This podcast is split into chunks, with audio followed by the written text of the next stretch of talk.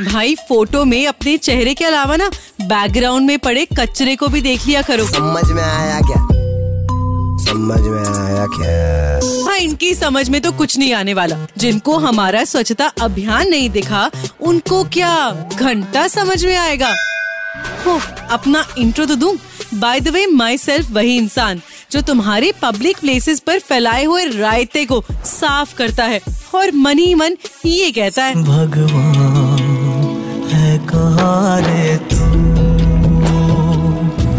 अब आप ही बताओ हिस्टोरिकल मॉन्यूमेंट्स नए बने ब्रिजेस स्टेचूज ये सब चीज़ें आपके घूमने के लिए होती है, कचरा फैलाने या थूकने के लिए? और हाँ लव लेटर लिखने के लिए तो बिल्कुल नहीं होती। थैंक यू थैंक यू भाई, सोचने की बात तो ये है कि जब मैं ये सब समझता हूँ, मगर आप जैसे सो कॉल्ड एजुकेटेड लोग ये सब नहीं समझते। नहीं, माना पब्लिक प्लेसेस पे जाना सबको अच्छा लगता है। वहाँ अपनी फैमिली और फ्रेंड्स के साथ टाइम स्पेंड करना और भी अच्छा लगता है। और तो और, वहाँ के मोमेंट्स को कैप्चर करना सबको पसंद है।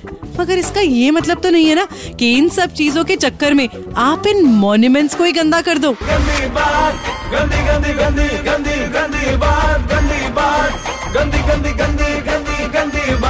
तो मेरी इन फालतू में कचरा फैलाने वाले लोगों से एक रिक्वेस्ट कि अभी भी टाइम है, अपने मॉन्यूमेंट्स की इज़्ज़त के साथ साथ उधर गंदगी फैलाने से बचते रहो और सुपर इट्स 93.5 रेड एफएम बजाते रहो। समझ में आया क्या? समझ में आया क्या?